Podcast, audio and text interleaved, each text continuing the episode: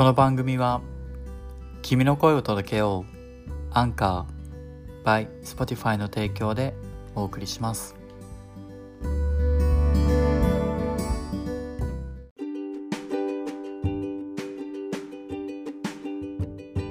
はい。では今回のエピソードでは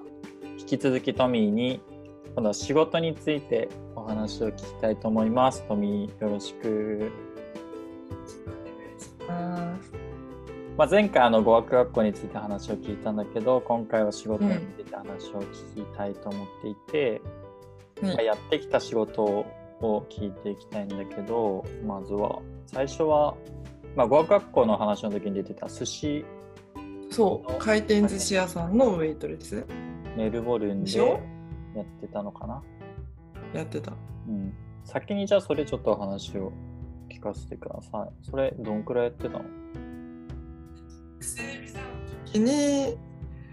あれは1ヶ月経った後ぐらいから始めたから学生ビザで多分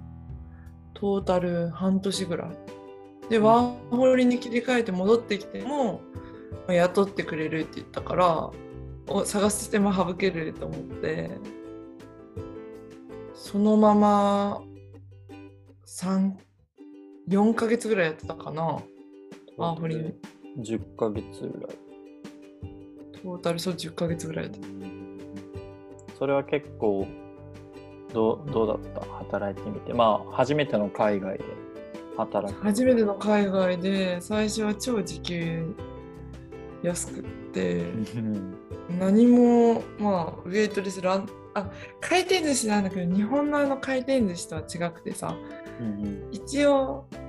丸く回ってるんだけど、うん、オープンキッチンでお寿司に握る人とかがいてあの内側にいるってこと？まあ内側ではないけどそうなんかこうレールがあるけどそうダイレクトにも iPad が注文できるタイプ、でそのダイレクトに注文されたやつはウェイトレスが運ぶ、で結構回転寿司以外にもうどんとかそういうホットミール系もいっぱい揃ってて、うん、デザートもある。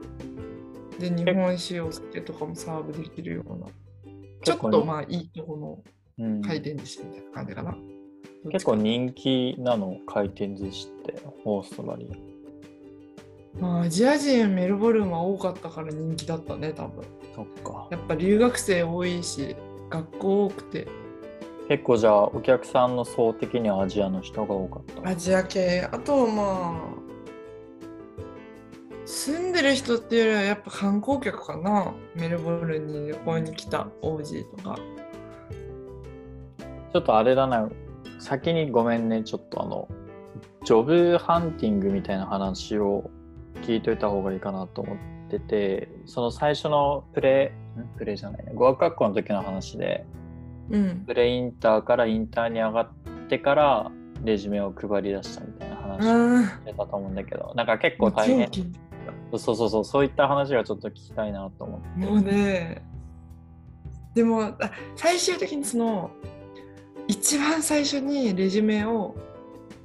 落とすっていうんだけどそのまあ日本では考えられないと思うんだけど、インターネット上からの申請とかじゃなくて基本的にメルボルンはメルボルンとかそういう都市とかかな、まあ、大きいところはお店に直接自分でプリントしたレジュメをもうカバンに大量に突っ込んで働いてみたいなってお店にわざわざ空いてる時間を狙ってランチタイム終わりとかちょっと店が休憩時間中間際ぐらいな感じを狙って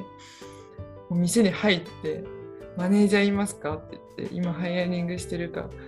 知りたいんだけどっていう話をして渡すんだよね。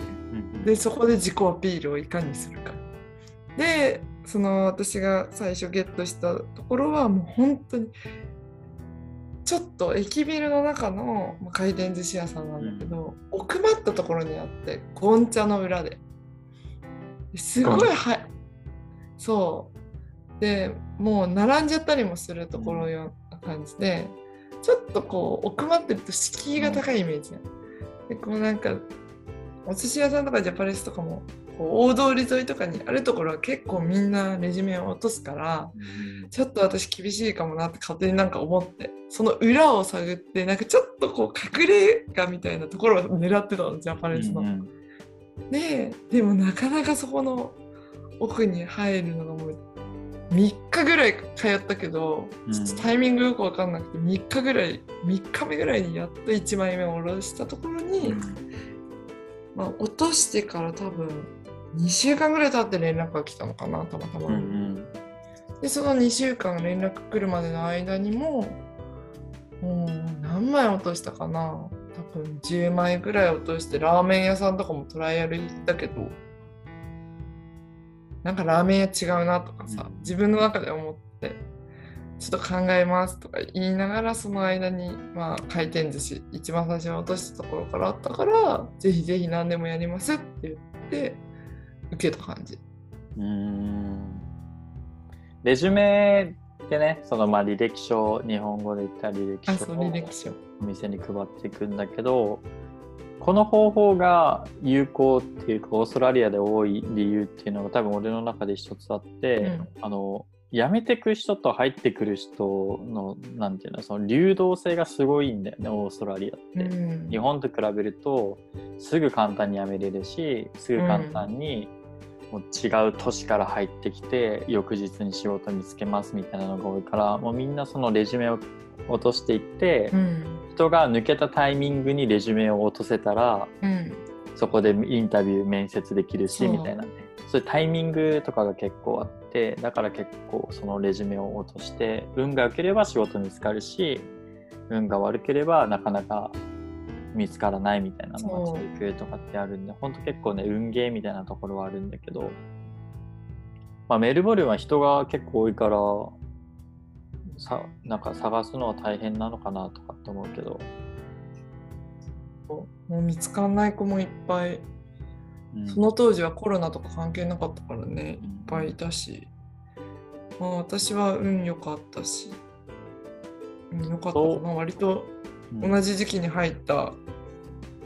語学学校の友達で結構早い方だったかな。仕事見つけた。の、うん。なんかそのレジレジュメをみんな落とすじゃないだからじゃあその落としてきたレジュメをマネージャーが見て何で判断するかっていったら、まあ、職歴でオーストラリア結構判断するのも多いんだけどそもそも職歴がないじゃない最初に来た人たちって、まあ、日本の職歴書いてたりすることもあるけどでじゃあ他に何見るかって言ったらもう英語のレベルみたいになっちゃうんだよね多分きっと。それでじゃあ英語喋れる方がいいよねみたいなのになっちゃうと思うから、あそういった意味ではまあ英語のレベルは語学学校に行かないと多分書けないんだよねきっとね。だって自分のレベルわかんないもんね。バイタルじゃない？うん。なんか多少英語喋れなくてもなんか即戦力として動ければ雇ってくれるって感じがあったからすごい。うんうんうん。うんトライアルまで行け行けたらいいけど、そもそも連絡来ないとかもあるよね、結構ね。まあ確かに確かに。あるね。それもあるねだから今トミーが言ったみたいに英語喋れなくてもトライアルでなんとか動ける、まあ、素早くスピーディーに動けたらいいから、うんとりあえずレジュメに嘘つくっていうのも全然ありだよね。そうありありありもうこうアッパーぐらい書いといて。まあそれはちょっと盛りすぎかないざあったらとかさ電話来た時にもうこいつダメじゃんってなるじゃん まあ、あの結構インタビューにすらもいけないみたいなのがあったりするからそのレジュメを見てもらうためにとかインタビューまでみたいなのを考えたら、まあ、別にそこはインタビューに行くためのみたいなね。でそこで経験を踏んでみたいなのでもいいし、確かに。英語のインタビューのね。レジュメ落として何も音沙汰なしみたいなのもあるからそういった意味でうんなんか結構斜めにねこう。そうだね。がついてもやっても全然。まあまあまあそこをねいかにね実力のうちだ。そうそう先に行けるかみたいなとこになっちゃうから。じゃあまあまあジョブインタビューはそんな感じでこうやインタビューもあったの？レジュメ落として2週間後に連絡来てインタビューしてトライアル？多分その日たまたま人がいなくて今日来れるって言われてうん「もう行きますけど」って言ってで行った瞬間にちょっと軽くインタビューみたいな感じであじゃあ働いてみてって言われてあ、もうその日にトライアルしたの？そううん。トライアルってなんか実際にこう働いてみてみたいな。実際どのくらい動けるか。放り出されたあのここに片付けはこうでこういうセッティングでフードはあっちから取って運んでねみたいなでとりあえず喋れないけど「はい」って言いながらもう走り回って動いて。それトライアルは1回だけ、1日だけやって、もうじゃあ、ま1日そう2時間ぐらいかな。2時間ぐらいやって。あ、大体トライアルそう1時間とかまあ2時間。まあそんな長くしない。うん。しないしない。もうで分かるもん。それでじゃあもう、OK じゃあ働いてくださいみたいなこそう。結多分その日その帰りにじゃあ次シフト大丈夫な日教えてって言と。わうんれて、うん連絡して次の週からもう入ったって。どうだったその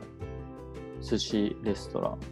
回転寿司？まあ俺もちょっとなんか話聞いたことあるけど。中国人のオーナーで台湾人のヘッドシェフうん。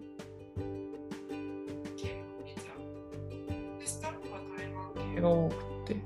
うんうん。でもまあ台湾の方は英語ペラペラみんな。うん。だから英語としては。で一応日本人も働いてたんだけど私はシフトがかぶんなくて全然なかなか合わなかった。仕事内容としてはウェイトレスで、まあ、サーブス。オーダー取っう。オーダーとオーダーは iPad だったからサーブしてデザートとドリンク準備してうんうん、キャッシャーする。お酒も出してるって言ってたっけ？うん。えじゃあ RSA がそうビクトリアの RS で撮ってた。うんうん。一応あのオーストラリアはお酒を販売しているお店提供しているお店ではそのおみお酒を提供しできる資格みたいな。のを一人一人持っとかないといけないのでそお酒を扱うところでは RSA 必須ですみたいな書いてあるんで、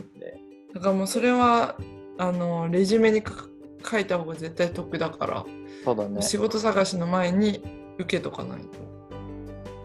RSA 受けるのはの話。簡単うんうん。ちょっと聞くと費用どのくらいかかった？ビクトリアは安かった。50ドルぐらい。うん。ニューサウスはめっちゃ高かった覚えてないけど100ドルとか120ドルとか。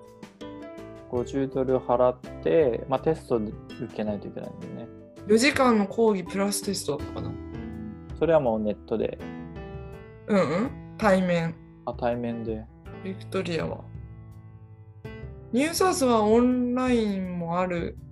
オンラインもあってオンライントライしたけどなんかちょっと電話のテストみたいな感じでテストがちょっとよく分かんなくて通じなくってでなんかスケジュールも合わなかったから結局ニューサウスの時も私対面でやったうん。それはもう普通に英語でやられるじゃない？多分。英語でやられるまあ、最後のテストだけ通ればいいみたいな感じ？そうでも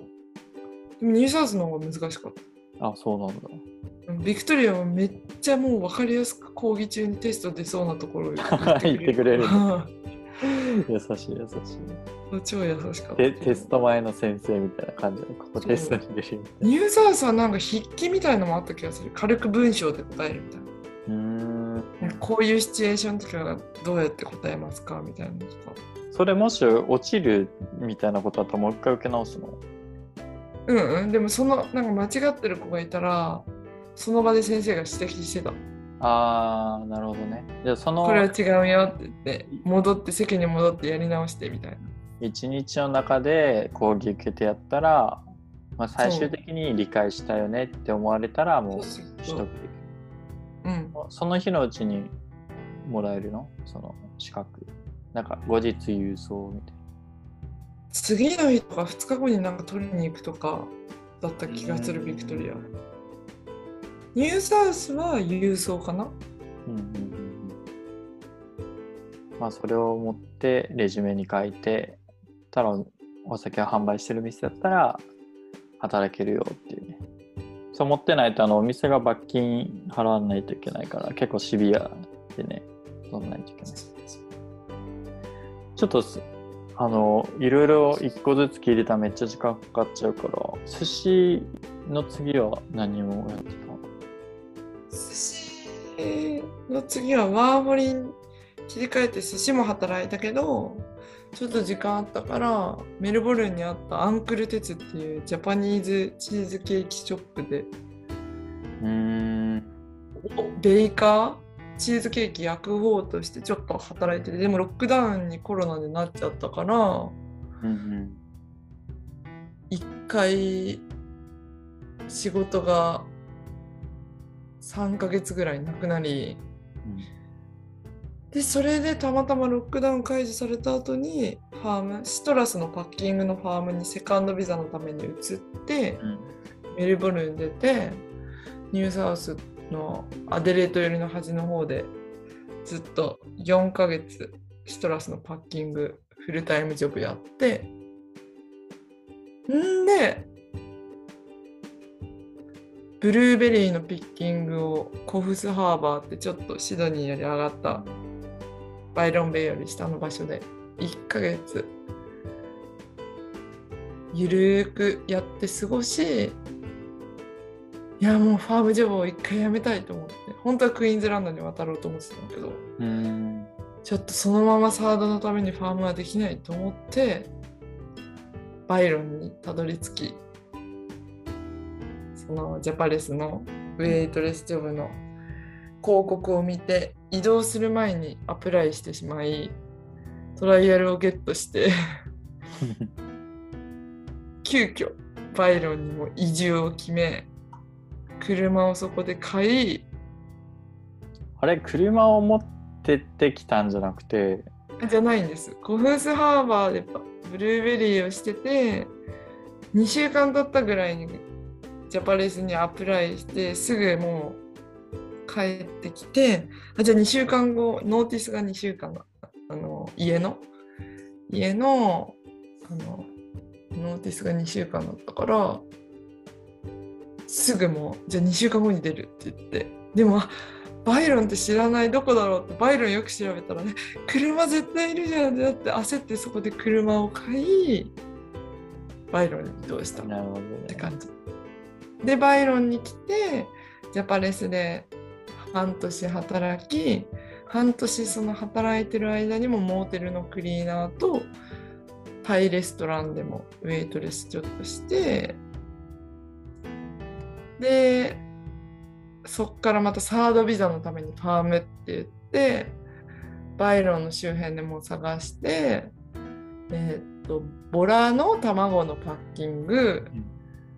マカダミアナッツの仕分け工場。マカダミアナッツの工場で仕分けとかいろいろやってコーヒーチェリーのピッキング。でまた今はそのサードビザのために半年働き終えたので去年の夏お世話になったタイレストランとジャパレスとモーテルで今は復帰して仕事をしております。なるほど。結構いろいろやってるよねうん、多分相当やってると思うよ。いや結構やってるよねなんかそのそれもファームも珍しいのを結構やれてると思う。そうだね、うん。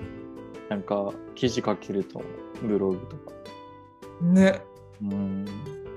なんかその。一緒にジャパレス働いてる時からいろんな仕事して忙しそうやなと思ってたけど俺が離れた後もねまた面白そうなファームやっててめっちゃいいなと思って、うん。インスタとか見てたんだけどその最初の、まあ、結構ファームジョブについて知りたい人って結構多いな多いんかも言ってて、まあ、そのセカンドを取るためとかねう。うん。青堀を伸ばすために最初のファームとか、まあ、その後のファームの話でもいいんだけどどういうふうにしそのファームのジョブをゲットしたのかってなんかある？まあ多分ネットとかで探したりとかってあると最初のシトラスのファームは本当はそのロックダウンの全然前ぐらいもう本当前ロックダウンコロナのロックダウンメルボルンが始まったのが3月の24とかなんだけど2020年のもう2月の時点でセカンドを取ろうって決めたからその時点で Facebook に Facebook じゃないガムツリーっていうそのあのサイトがオーストラリアにはあるんだけどそのガムツリーっていうなんかソーシャルのなんかサイトみたいので、まあ、自分でポスト。ちょっとファーム今メルボルンに住んでて、セカンドのためのファームを探してるんだけど誰かあれば連絡くださいみたいな感じで。載せたらたまたまアデレードあたりのオイスターファームの人から「えちょっと本当に今探してるんだけどどう?」って言われて。でまだこういうの怪しい。結構怪しい変な連絡とかも来てたから。また怪しいのかなって連絡取ったらオイスターちょっとアデレードの田舎町の方でオイスター牡蠣の養殖をファミリー経営してるところで、まあ、2人住んでるんだけどその1人がバッパーの1人が辞めちゃうからちょうど34ヶ月働いてくれる子を探してるって言われてで前日本人も住んでたから結構日本人は信頼しててぜひ働いてほしいって言ってくれて電話とかでも結構連絡取ってで前働いてた日本人の人にもコンタクト取ってくれて日本語でほら説明してもらった方が分かりやすいでしょって言ってくれて、全部話聞いてもうあこももまあそのファミリーの家の一室だったりとかするんだけどもう全部セッティングされてたし、まあ、行ったことのない街だし牡蠣は嫌いだったんだけど、まあ、この際好きになるかなとか、美味しいフレッシュな牡蠣食べたら変わるかなとか思ってまあ何でもいい経験だと思って日本人もいないっていうしもうアジアもそもそもいないって言ってたし。行こうって決めてたのがロックダウンになっちゃってそもそも週をまたげなくなっちゃったそれであごめんもうなんか予定してたのが5月1日から移動するっていう予定だったんだけどもうそもそもそれも無理だしその隔離するにしても小さな田舎町すぎて隔離するホテルがないと。でっていう話をしてたらそのもともとそこで働いてる日本人の人に「いや前ビクトリアの近くでそのシトラスのパッキングやってたからその仕事紹介してあげるよって言われて工場自体はニューサウスウェールズだったんだけど連絡を取ってみたら連絡を取った瞬間にたまたま一瞬ボーダーが開いたんだよニューサウスとビクトリアの。でそれで渡れてもうその縁で人の縁でもうたまたま家だって感じ。すごいな面白いねそれ。うん、もうその時もドラマだったもん。もうどうしようと思って。お金はそこを尽きるしこれは日本に帰らなきゃいけないのかと思思いながらさ。その当時俺もビクトリアにスタックしててああそっか。で俺もニューサウスのボーダーが開いた瞬間にアボカドファーム行ったんだよ、うん、そのタイミングでね逃れたとはいいいいけどその後のビクトリア結構ひどかったもんね。結構ひどかった。そのその後に来たのが長かったのよ。ねそうだいぶ。まあでもその仕事の探し方で今ちょっとヒントになるのはガムツリーとかってなんかフリマアプリみたいな感じで売ります買いますみたいなのなんだけど仕事の紹介とかもあってで仕事を紹介っていうか雇いたいみたいな人が広告を出して人募集してますっていうのもあるんだけど自分からね仕事探してますみたいなのもできてそれで結構連絡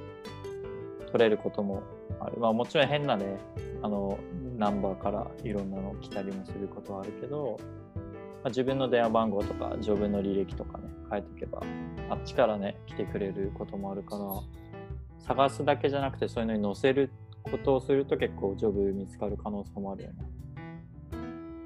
俺もレストランジョブこっちでやってるのそれで見つかったんだよね。そのパイロンでやってる仕事は全部ガムツリーで見つけた。それも結構あの自分からアドを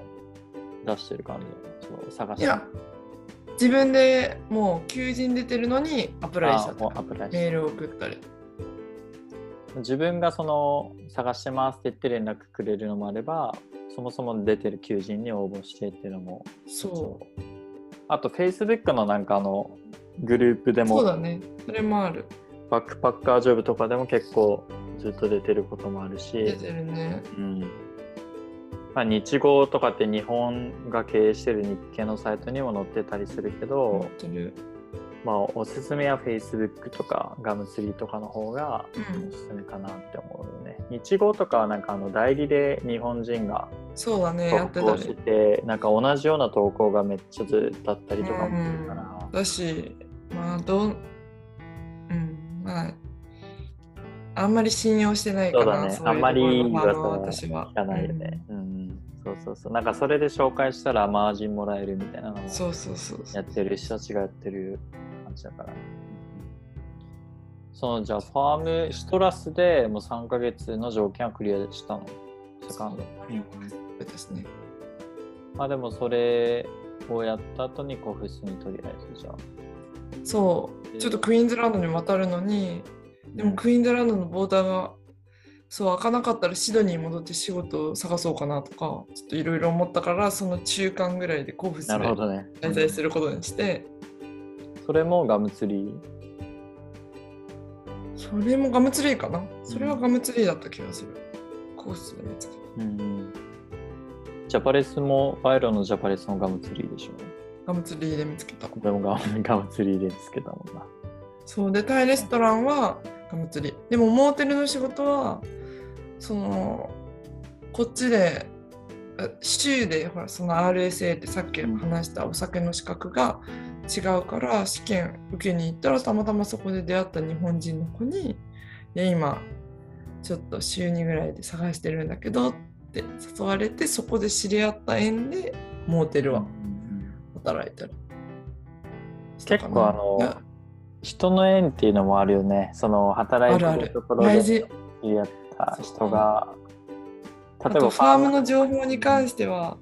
絶対人からの紹介とかの方が信頼できる。怪しいところじゃないしうん確かに。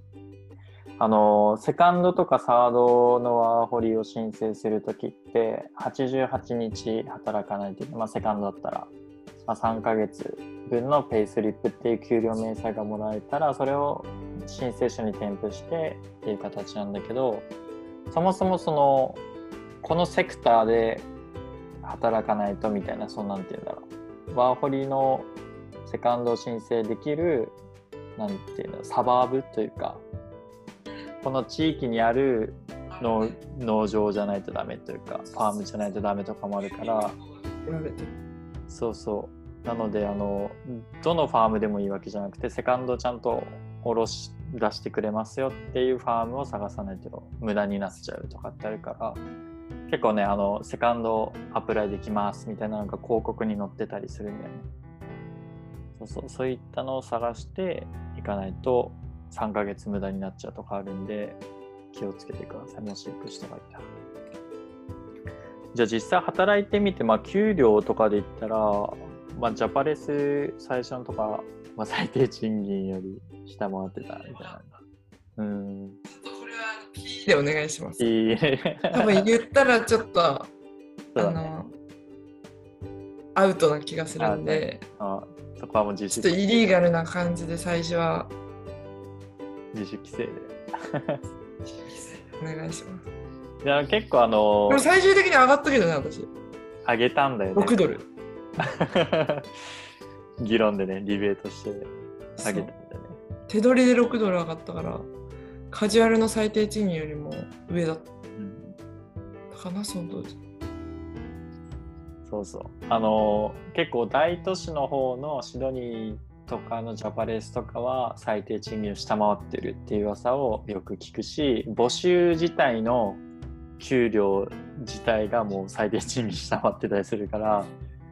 あのできればこれからワーホリとか来る人、まあ、学ビザでもいいんだけど、最低賃金で働かないようにしてほしい。レジュメに experience をかければやっぱ他の仕事を取りやすいから、うんうん、うん experience を取るために最低賃金のジョブはとりあえず1個やるのもある一日でも働けば書けるからさ、うん、で働いた風に言っときゃ次の試験のことにつながるか。ら、確かに。あの、オーストラリアめっちゃあの職歴重視してるから、ね、うん、何も書けないっていうレジュメよりは何か書いてあるレジュメの方が通りやすい。確かにそれはある。うん。まあ、なんか俺の感覚で言ったらなんか転売ヤーから物を買わないみたいな感覚で最低賃金以下のとこでは働かないようにみたいなね。まあでも結構あのちゃんと探したらあるからねなんか。あるある。自分はあんまり安売りしないでしっかり働いてほしいな、みんなに思うけど。